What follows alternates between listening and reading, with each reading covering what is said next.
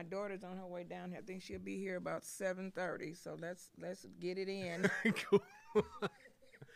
well, no, and, and, this is one of the things that that kind of that I was kind of taken aback uh, with on on uh, Saturday when you started talking about experiencing, uh, you know, like real core carnal racism in this space here, right? And and it didn't click with me until like walking in the door, like, oh, like this is this is more than just you know, uh, you know, a, a, feeling like this is a this is a lived experience this that's like a rooted lived in... experience. And when I passed the varsity theater, it's like, mm, you know, I guess it's some things that you just never ever forget. And I know with my dad, he would often tell us stories. Uh, when he would go to the army, he went to the army and came home, and he would say, you know, um, things are really bad here. He said, you know, I have to go around to the back of the Hub Cafe to get a sandwich and can't go in to eat it, but he served in the armed forces. And those were the kind of stories that I was raised up on and the kind of experiences that I did have. I'm a little older than most people here, so I have, you know, you read about it, but I lived it. Yeah. So that's that's yeah. What what is it like now? I mean, just when you when you see so many people that all they can do is talk about it because it's not a lived experience. Well, you know, there's a poem by um, Paul. It's by uh, Paul Laurence Dunbar, and I read it. We uh, we wear the mask, and I I feel that I lived it, so we laugh. we just all through life, hurting, crying, wanting things to be better, but we laugh. oh. We just faked the grin. I lived it. Yep. What is it like now living in this place that likes to pretend like we're this diverse utopia that doesn't have any sort of history or any sort of modern problems directly connected to race. Is that something you're comfortable talking about? And, and I'll ask that on multiple times, Ginger, because at any point in time, I don't want to just ask a question and you feel uncomfortable getting into a subject. Mm-hmm. So at any mm-hmm. point in time, just be like, "What do you mean by reverse utopia?" Oh, oh no! Just by by by people claiming that this is a diverse utopia, right? Like you know, they talk about, oh well, we've got so many people here, and we have yes, a black and, community and, and, and yes, and I heard it Saturday. Like, I'm fine living here. It's, this is a wonderful place, and I said to myself, yeah, wonderful for who? Wonderful for who? And I guess, you know, if I lived in some neighborhoods and everything around me looked fine and I get in my car and go, it probably would feel that way. But even when I went and we went to uh, the islands and we uh, drove through all these nice, pretty places, but we went into the inner city and I saw the kids that were running behind the buses and wanting money and wanting things that they did not have that we could give. And I know I told my sister about it. She said, You know, people go there, Ginger, they enjoy the beautiful places. They don't come back home talking about stuff like you talking about, about the kids and the kids wanting to talk to you and interact. They said they don't talk about that. What's wrong with you? You know, but maybe that's the eyes that God has given me that I see uh, the small people. I see the children in need. I see um, some of the conditions going on in the city. I, and I, maybe I just don't see the beautiful side of it, and maybe that's not what he wants me to see. So I don't know. And that is a lead into episode 42 of the WTF Carbondale podcast. Uh, the podcast where we talk to interesting people about their interesting lives, and we tie it all back to this little old place we call home, Carbondale, where we're gonna get to see this place through another set of eyes. Uh, you know the properly critical uh, view that we need to have uh, of our home. Ginger Rye Sanders is the final interview that we have in our in our slate of interviews with 2021 city council candidates. Uh, but so much more than that, she is a lived experience of what uh, this town uh, has has provided for folks, both good uh, and bad. And I appreciate you taking the time to to have this conversation, Ginger. Because I, I, you know, I, you never know where these are going to go until we get into them. And right, absolutely. you've got you've got you got real things to say. Yes, real life experiences to say. Um, Carbondale, uh, to me, is home. I uh, was born in um, Murphysboro, but I lived in Carbondale, and I went to uh, the Carbondale elementary schools. I graduated from the high schools, and um, the high school was a real different experience for me because I went to the Attucks grade schools, and that's where I graduated. Mm-hmm. I graduated, and I was uh, the valedictorian, one of the valedictorians in the eighth grade, and I went to uh, this new experience, this new horizon, this new place that I had never been, and that was to Carbondale Community High School. Um, going to Carbondale Community High School, there was a lot of uh, friction, there was a lot of racism, there was a lot of name calling.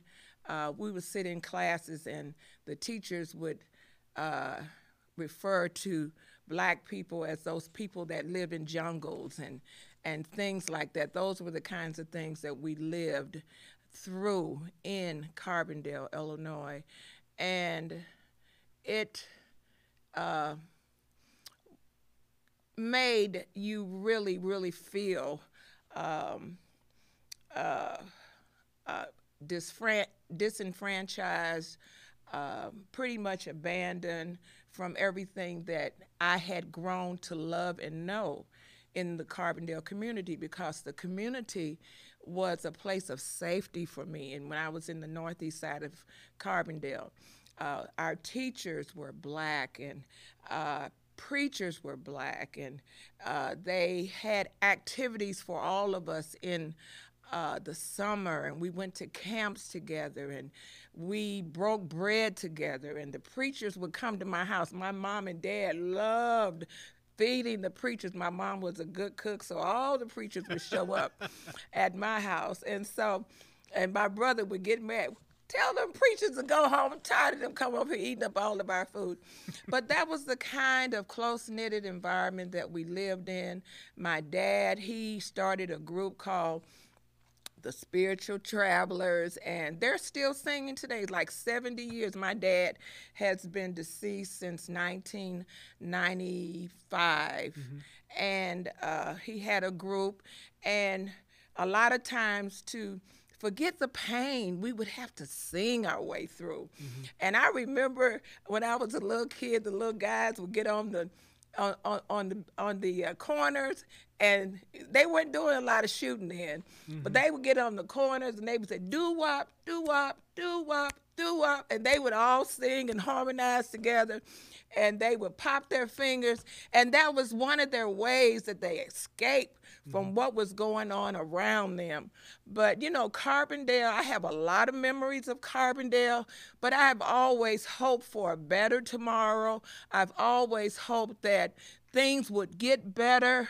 And now I'm in Carbondale now, and I am sitting here and I said, Well, God, you must really set me up this time because I retired from the state of Illinois mm-hmm. thinking that I would come home and just lay back and you know go on trips and come back home and you know be in the family home uh-huh. and I had to always make sure I had a nice car uh-huh. because the nice car uh, gave me a way out of Carbondale mm-hmm. and I can get to the airport. And so I said, Well, God, you really set me up this time. I'm sitting here laying in the bed, minding my own business, and some kids start shooting each other 500 feet from my house. And I was so outraged. I said, God, what is going on here? And then that's how I went to the city hall and I talked to the mayor, I talked to the police department, and I said, something has to be done about this. I can't live like this. And my grandson was walking home mm-hmm. from uh, track practice, and I've said this many times, he was like in the line of fire. And it so happened that the other guy did not have a gun. If there was, I don't even know whether my grandson would be here. And I said, uh, enough is enough. We need to do something. And that's how I got involved in the Women for Change. And I didn't know what I was doing. I didn't have an idea. I didn't have no idea about what to do or what a community person does. But I learned. I learned through networking with other organizations and and they would tell you well we do it this way this is what you have to do you do this and i was a good listener and i learned from them and the Women for Change, we have become a, a trusted body of women in Carbondale. We're like the grassroots girls, and we know that things change from the bottom up. Yeah. And I, am just a believer. It doesn't change from up there down. No, it changed from the bottom up. We go and we knock on doors. We introduce ourselves to people. People know us. Uh, we give them uh, information. Come to our meetings. Let, us educate and inform you what's going on. You got problems with your son. Uh, we're going to have a judge for him. You're going to come here and see who these individuals are. And if they uh, are people that will represent you and your cause, come on out. We just come and we gather information to let the people know, you know, that you have choices out here to make. And so the Women for Change, we got busy in the neighborhood. We have a, a garden.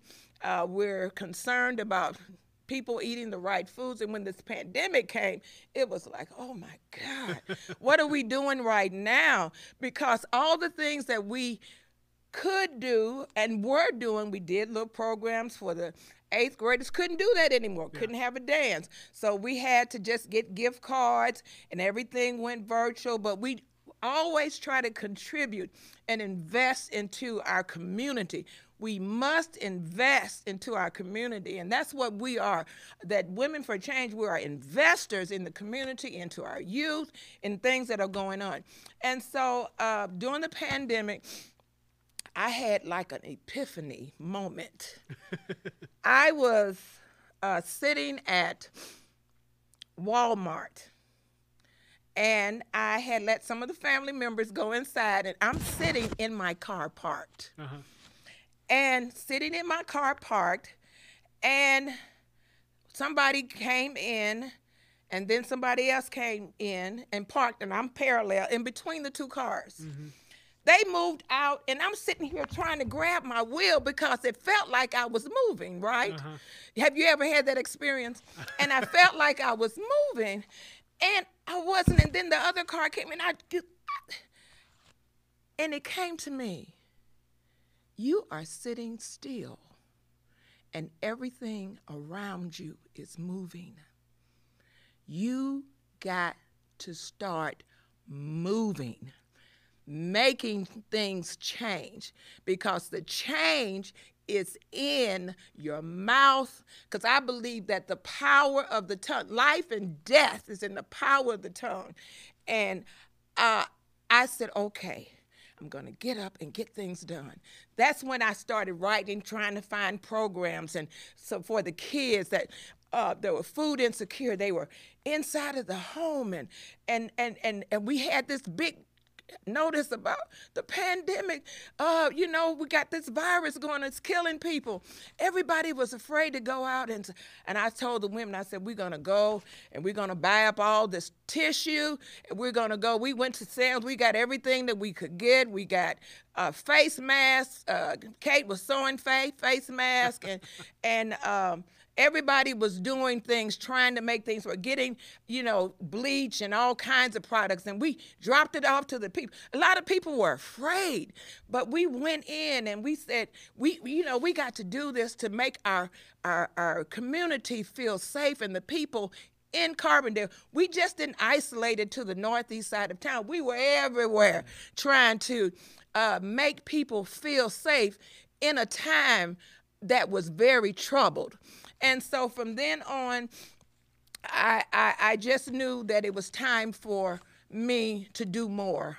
And, and I had looked at the city council and I just kind of looked at it and, uh, well, I don't know if I want to do that or not. But the, the idea that I should run, and I had this passion about running and changing. Maybe you can uh, speak up and speak out about things that uh, and concerns that affect other people in this community. And I thought about the people that uh, shoulders I stand on, a way of putting it, preachers and teachers and people that invested in me and and and helped me to become the woman that I am today. And so I said, well, you know, it is time for me to speak up like they did. They spoke up in bold voices and they did not fold. They did not fold under pressure. If it was tight, it was tight and right because they stayed with it until they worked it through. And I said to myself, I will do the same because I look around in Carbondale, there's so many disparities. And I know if I see the disparities, I know somebody else has to see it too. And I know that the only way that we can change things in Carbondale, yes, it's a diversified city, it's a diversified uh, town. We have individuals from everywhere. And I know it's going to have to take all of us to come together to the table to work this out. And so that's where I am. We're diversified, but we can come together. And sometimes we may disagree. And I don't I don't I don't mind you disagreeing with me. But we don't have to be disagreeable. Mm-hmm. Uh, when I see you next time, I'm going to wave at you, I'm going to smile at you, and smile with you, even though we disagree on things husband and wives they disagree all the time but that doesn't mean that you want to just walk away and just kill the relationship. Mm-hmm. The relationship is what I'm concerned about. The relationship that will turn uh, a, uh, events and turn situations around in Carbondale. Relationships that will build safety, a places, safe neighborhoods. Relationships that are concerned about the things that go on in Carbondale, the econ- the employment rate, uh, the employment labor force that does not reflect the demographics of the city. Mm-hmm. I know that there's affirmative action, they say 16%, but they really need to rewrite that. They wrote that back in the 70s sometimes. And when the minority population is 42%, and the affirmative action is, is still saying 16, something is wrong with that picture to me too. And so uh, there are a lot of things that we need to work on, but we need to work on it together mm-hmm. and to have really candid uh, conversations. And I even say in my the neighborhoods that I'm from, we have to be responsible for our neighborhoods. We have to be responsible for having conversations with each other. There are neighborhoods inside of neighborhoods here. There are people that have come from Alexander County, and and you ask other people, "Do you know?" No, I don't know them. Well, we need to get to know each other. Because I think one thing about getting to know another man, another woman, you find out that you have more things in common than you do have differences. And I believe that relationships, make the difference in communities coming together. And that is what it's going to have to take for things to change in Carbondale. And there are a lot of things that need to be changed. I can go on forever. We can probably talk until tomorrow here about things that need to be changed. Okay. Uh, well, so one of the things that you talked about was right standing on the on the shoulders of of of giants, right? In terms of folks that that have turned mm-hmm. uh, communities and, and pushed, uh, you know, the the world forward in in this little old place of Carbondale, mm-hmm. Southern Illinois, whatever it may mm-hmm. be, right? I mean, is there are, are there are there stories that stand out in your mind? There are so many stories. Oh my God. Uh, my pastor was Reverend Lennox Turley.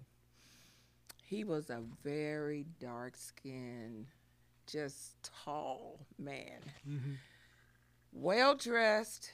He would have these top coats and the top hats on. I mean, he was well dressed. Mm-hmm. And he would walk in the room and change the entire environment of the room.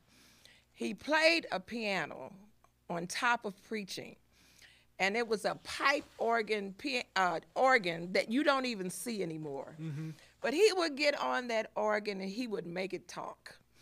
and I tell you, I do remember him. He was a champion for civil rights. Uh, I used to sing back in the day, so I was the songbird of the church. and he would say, Come on up here and sing for me, my little songbird. That's when I could sing. I, all, all the I don't sing as much as I used to anymore. but anyhow, I would go to their home, and uh, he was so gracious and nice. And his his wife was a school teacher, and um, he was very concerned about Carbondale anytime a black boy got locked up, mm-hmm. the police department called him on the phone. He would get up out of his bed, go get them, and bring them home. That was the kind of uh, neighborhood that I lived in where men were concerned about the boys and they covered them and they kept them from uh, getting into uh, trouble and uh, they cared about the families. And this was the kind of man that Reverend Turley was. And there were other men like Reverend Sumner that um, was a champion for civil rights. And he would stand up and get things done. And when the city said that they were going to, they had a, a bid or something for a job, and they didn't, the city didn't abide by it. He got on the phone. It was a telegraph. There was a telegraph company back in the day. no text messages. No, it was one finger tap tap no, tap tap. it wasn't a text. He couldn't page anybody. I don't think the pages were out. But he sent a telegram and shut down the whole project because they uh, had made up in their minds that they were not going to uh, abide by the conditions of having minorities on the job. Mm-hmm. And so those were the kind of leaders that I remember that stood up and stood out. Uh, Reverend Turley went to the march, uh, Washington, and uh, Selma March, and he was always involved in trying to make things better. He sat on the police board. Uh, I want to say that he kind of started this police board uh, in Carbondale, but I was kind of little on that. But I know he was part of that, mm-hmm.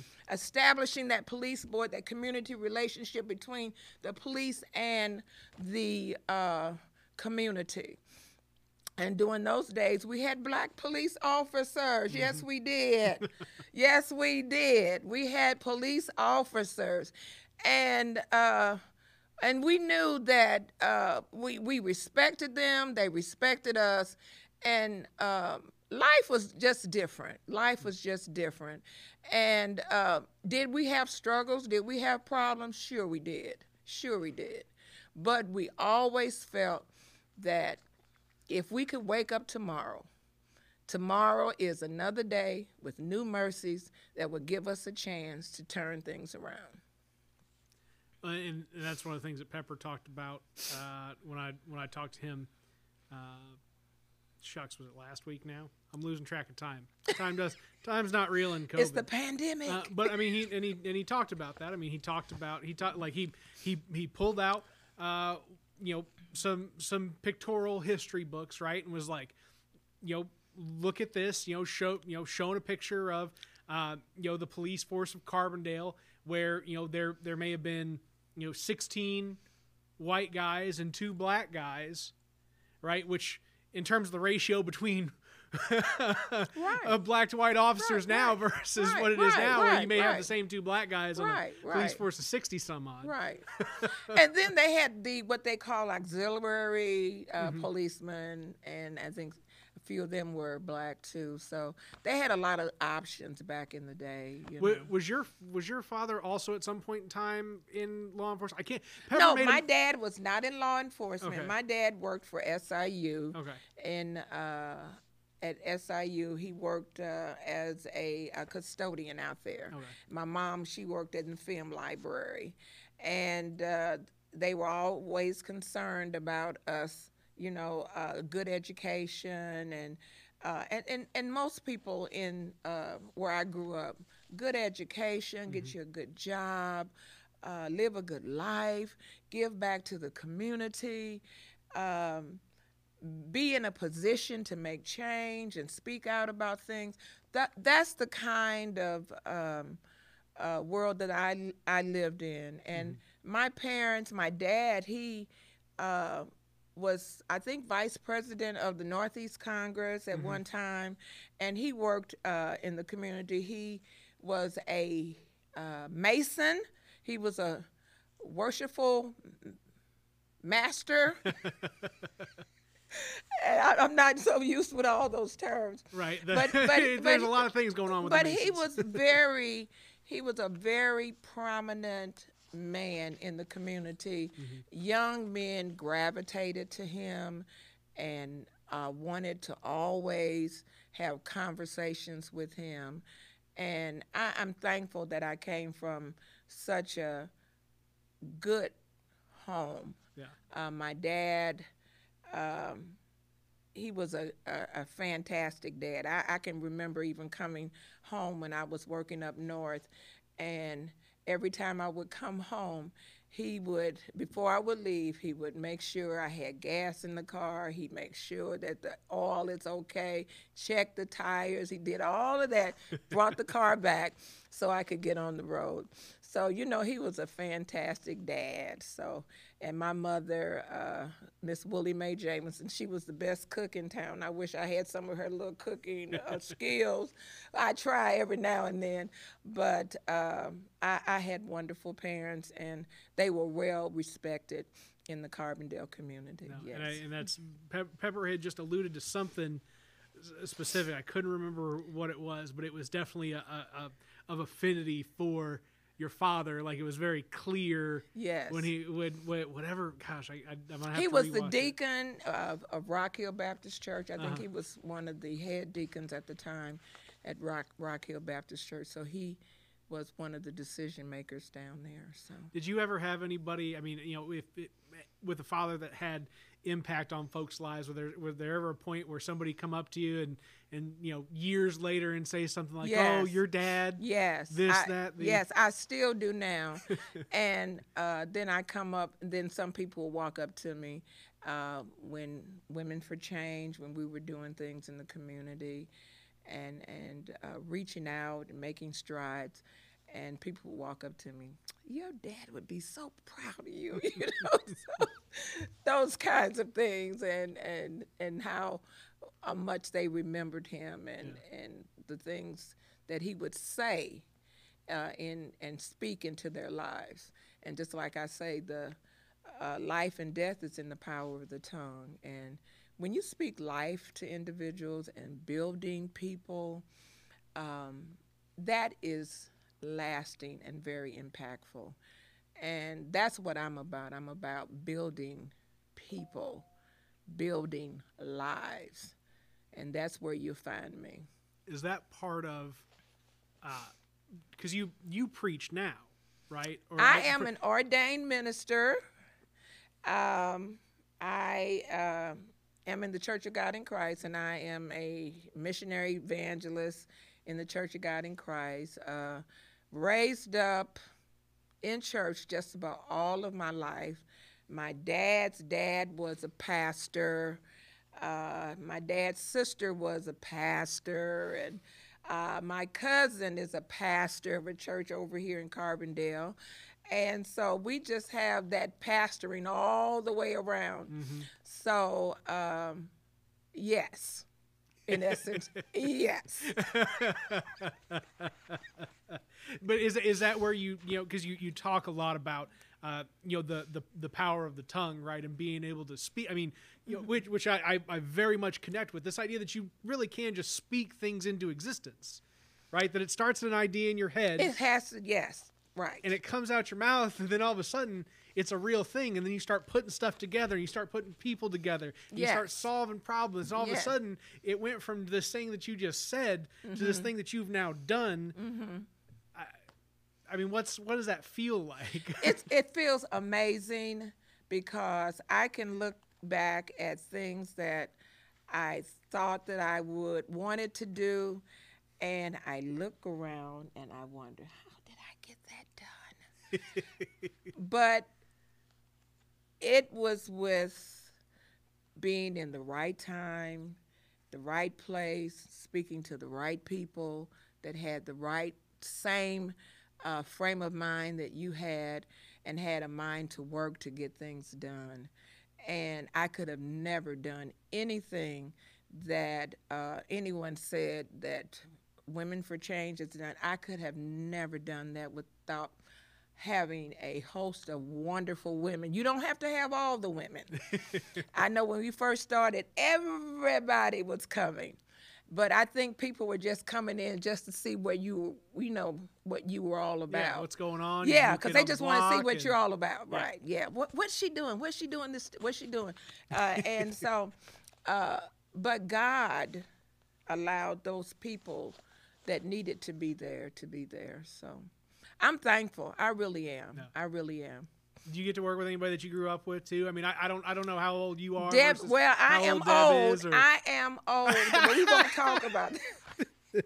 I have four daughters, and I have 22 grandkids, of which six of them are great grands. So you know I'm not I'm not uh, a young girl. where's where's abraham in the mix all? Abraham is a grandson, and uh, his mother uh, is Rashida, and she had six children. Abraham had a, a twin, and her name was Abriana. She died 11 months after she was born. Abraham was 16 ounces when he came into the world, and he was on uh, medication to expand his lungs, and uh, he's a miracle just walking around. So whenever I see him, I just say, "Here's my little miracle grandson." but yeah, it it there's a lot of memories there too. is that part of keeping him so close Yes, that's why I try to I try to keep him close, but now he start looking at the girls, and I can't even get him to come over for an appointment to even eat ice cream with me. and a that's good. and he loves ice cream. uh, you're settled into the real grandma role where you get a text every now and then, a phone call. Maybe he'll pick up after the third ring. well, you know, when he texts me, I know. Hmm, something is going on so I have to get in my car and roll over there and kind of see what's going on. Mm-hmm. But uh, uh, he, he's a teenager, Yeah. so you know, teenagers. They when they start looking at the opposite sex, uh, grandma becomes pretty much obsolete until they want some money. I'm I'm terrified of having to do that with twins because we got a boy and a girl. And I don't know which direction I'm going to go with all the activity that's going to be in the house. Yes, keep and we gotta and we gotta have all the conversations all at once with everybody in the room, and then everybody's red and blushing, going, "Oh no!" everybody.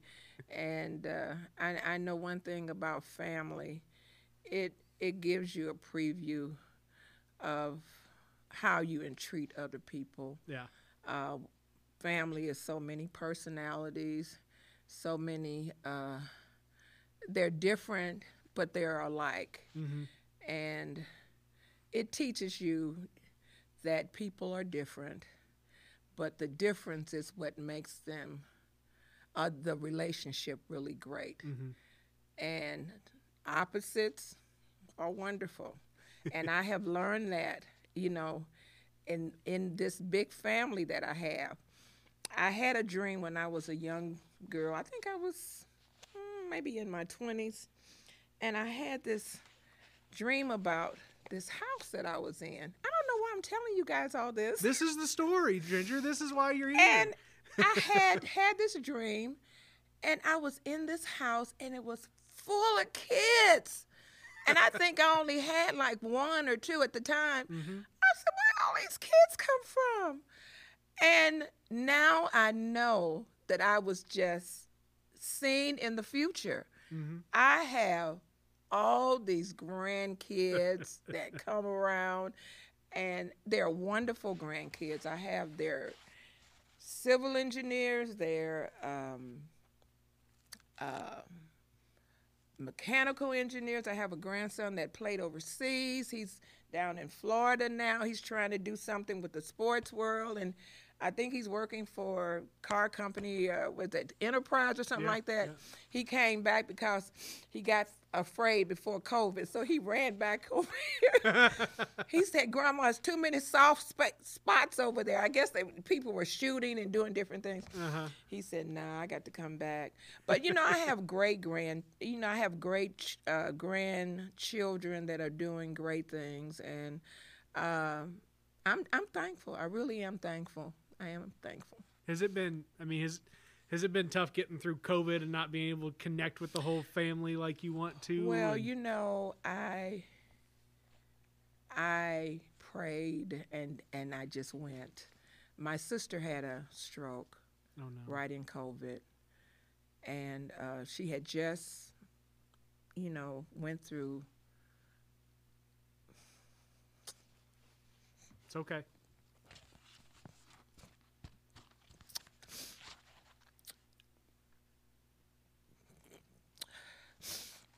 She had just went through. Uh, having all the tests and everything coming back fine, she was diagnosed with breast cancer.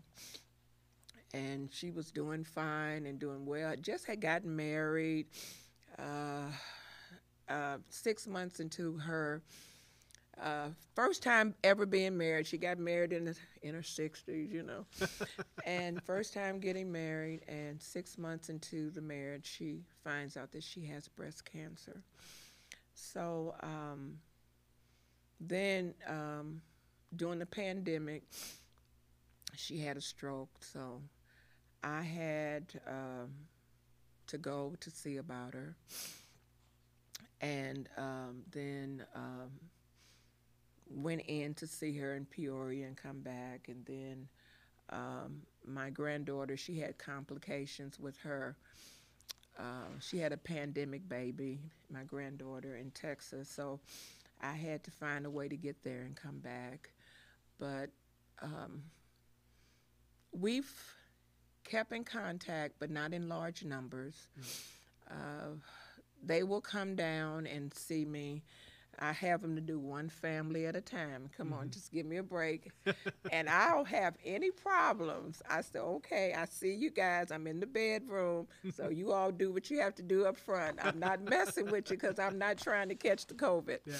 And then they would, the little bitty ones would come to the door and they would always laugh because I would call them, you little COVID carriers, go on inside, go on in the other part of the house.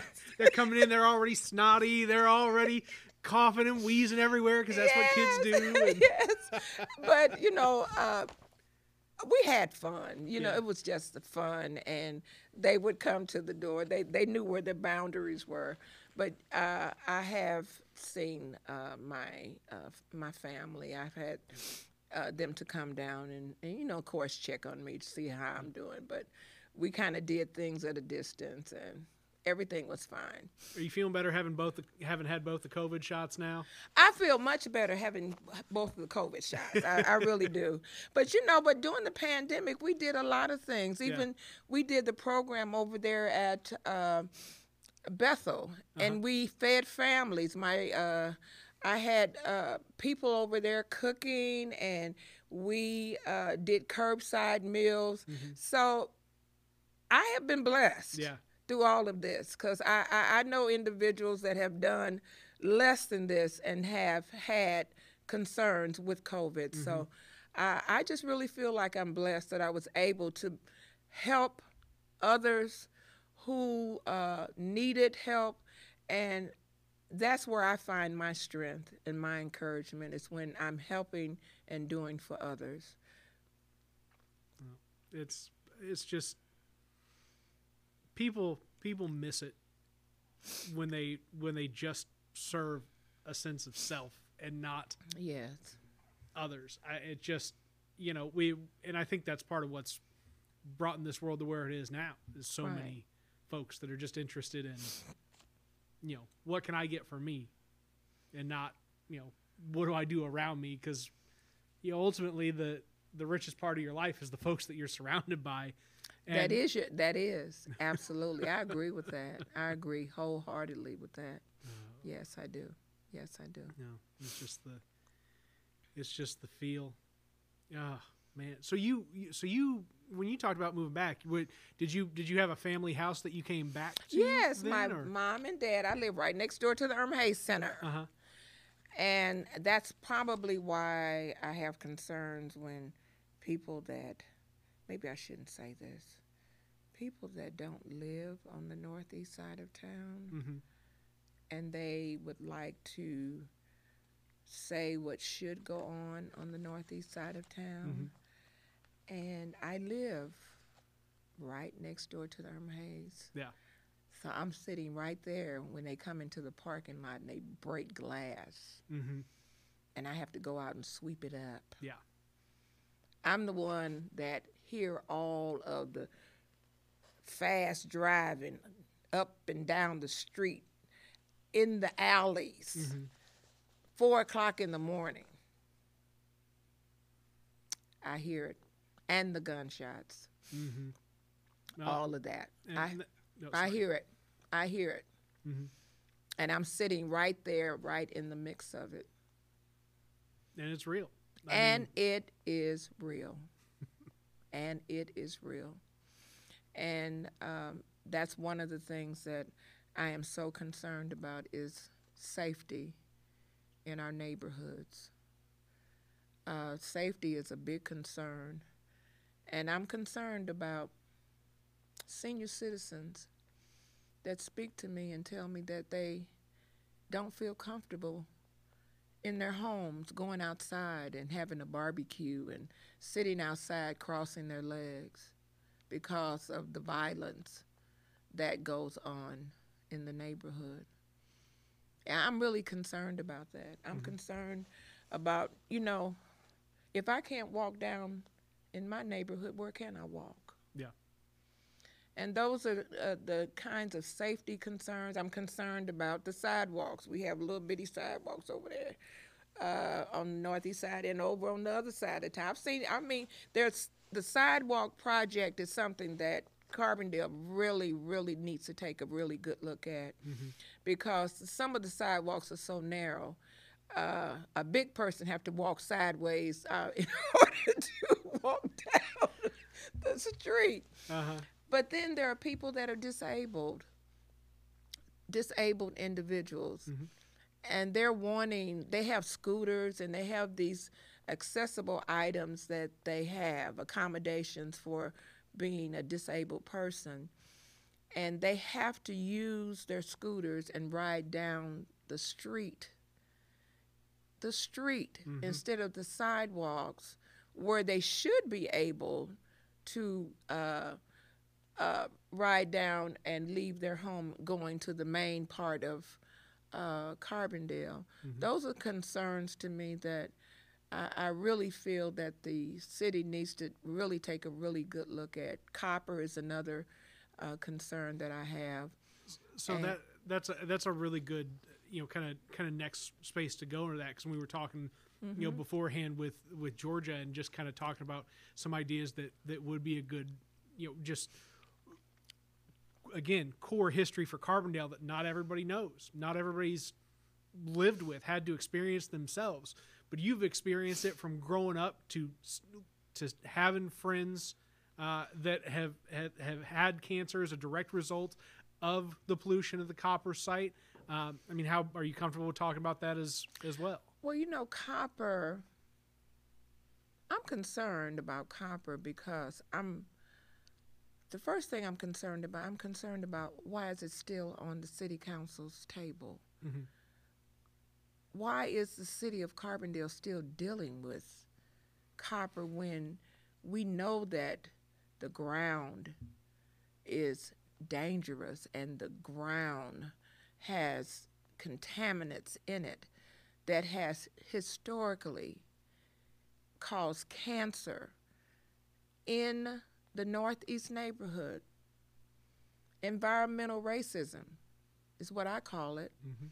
because whenever there is in, uh, systemic racism, systemic poverty, you will always find land that has been uh, degraded.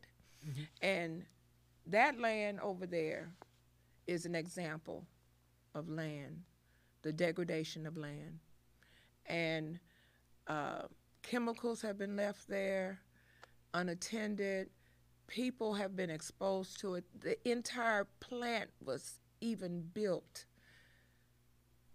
for poor whites and poor blacks, those individuals that would risk their lives to put food on the table for their families. Mhm.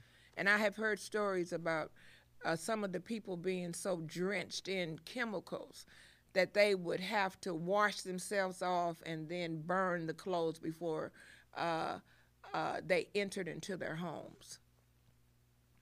But they were individuals that took risk, and so they could uh, raise their families. But to still have chemicals, kerosene, all of these other chemicals, uh, dioxin, furan, that are known chemicals that cause cancer. And then you look at the role of people that died of cancer in close proximity to copper. Mhm. I talked to a young lady in town, and she said, Next time you talk about that, call out my family's name. She said, My mother died of cancer. My grandmother died of cancer. My cousin died of cancer. All of them in close proximity to Koppers plant, but yet and still, they are continuing to clean off copper every time you they go into copper to to say okay it's okay they find more chemicals they find more problems. And somebody is concerned more about the money than they are about the people. I was blown away when I drove by Koppers most recently in the past maybe week or so, right around when they said, "Oh, next cleanup's done." And you just look at it and you go, uh, "This this doesn't look." I mean, and, and not not that you can tell by looking anything that it looks clean or not, but it looks like all they did was turn over the earth to see more to see more contaminants to see there. more contaminants. And there is an old saying I was telling Georgia about it, uh, the sacrificial zone. mm-hmm. That's exactly what it is. Georgia said we don't say that anymore. But to me, it's a sacrificial zone. There are people and residents in the Carbondale area that have been sacrificed so somebody else can make a profit. And it's just time for us to look at things the way that they should be looked at. It's time for uh, this uh, Beazer East Incorporated to make some decisions that will help the land heal and also to heal the people uh, that lives uh, live in on the northeast side of Carbondale that have been experiencing problems. These substances cause low sperm count in some men, causes asthma. Count the kids on the northeast side that have asthma. Abraham's one of them. Mhm. And a lot of them do not realize that they are exposed to chemicals that's causing medical concerns. And then when you get to the doctor's office, I'm not going to even talk about that today. But anyhow, that's another problem when you Yeah. get there, when it comes to getting the right medical advice. Mm-hmm. and there's there's no there's no checkbox for generational racism and exploitation of black bodies. There's there's no line item at the top that just says check here if you're you know the grandson of somebody who was exposed to chemicals that has this long term issue. Yes, They right. just write you off and say here's an inhaler, good luck. Yeah. You, you you can take it. You have strong black bodies. You know you can you can take it. Yes, Uh, you you don't need that extra medical attention, even though your your insurance company's going to pay for it. But that, that's okay. That's okay. I had an issue with um, one of my uh, physicians here in town, and uh, I had to go to the hospital and I asked them to check some things out, and uh, for some reason, uh, she felt like it wasn't really necessary. So I wrote her a nice little note and said that I would not need her services anymore because I felt like she was not um, making, you know, good decisions, and and the decisions that she was making were uh, were um, race oriented, and and I, I just did not feel comfortable being under her care anymore. And so when I did that, then she proceeded to go and get referrals that I had asked for in the very beginning. Because I, I believe that she realized too that uh, uh, there she was acting and practicing out of, you know, maybe um, just historical disparities that uh, that she feels like you know things are okay, but I, I I just felt that it wasn't okay. So, um, I I think there are a lot of issues that that we deal with in Carbondale, and I just believe that it's time for change, and it's time for good change. And I I believe that when people speak up and speak out, I think people do better. Um, I've had some issues even with the um, COVID uh, vaccine dissemination of information. It did not get to the underserved or the people that are disenfranchised or the people that are underrepresented. Uh, it seemed like it went out to others first, and then when it came out that we could make appointments, the appointments were all filled because the information got to someone else before it got to others. That's a problem to me. So um, I do what I can, and I just believe that collectively um, we can all do better in Carbondale. We see the disparities. Maybe we don't want to realize it or say that, that they're really there, but they are there. Yeah. They are there. People people afraid of the difficult conversations because they already live comfortably. Yes. say that again. Say that again. People people don't want to have the difficult conversations because they're already living comfortably. Yes, yes, yes. And I don't know how you can be comfortable Yeah. when other people are uncomfortable. I, I, I don't know how you can get that comfortable. I just really don't know how you can get that comfortable. But apparently, people do. I had a conversation with a young lady, and I was talking about the people, the young women we have to reach out to, and that we got to have engaging conversations and get the young mothers. Because, see, I'm concerned about young mothers. I'm concerned about when young mothers go and work and they have to go work at McDonald's and they have to take care of their kids and they have to get a babysitter and they have to come and figure out if I, well, whether I pay the rent or do I pay the rent on the child for the babysitters, you know. Mm-hmm, mm-hmm. I'm concerned about that. But I was talking to this young lady. She oh she made it. She made it. She lived in a nice big old pretty pretty house. She said, "Well, they have to get it the same way I got it." Luck. And I said, "Wow, what happened to equity? Yeah. you know what? Well, and, and, and people miss that. I mean, you know, I, I the, it, it it astonishes me right? Anytime a successful person talks about how they got it on their own, right? Because they got money and they got the nice car and they got the nice house and whatever else, it's like, listen, you're you are a statistical anomaly. You got lucky. Luck is a is as much a part of it as anything because there's people that have worked their entire lives. That's true. To to still live and and and struggle through it at any age. Yeah, but you know what? Sometimes I think we forget about who helped us. Mm-hmm. And a lot of times I wanted to tell certain people. I remember when this certain certain person made sure you got a scholarship so you could go to school. Mm-hmm. But see, we forget that there was someone in our corners that was that was pushing us, promoting us so we could do better. And when we forget those simple things of who got us started, who made a way for us, who said, okay, I will help you do this. And when we forget that, then we've forgotten about the essence of living.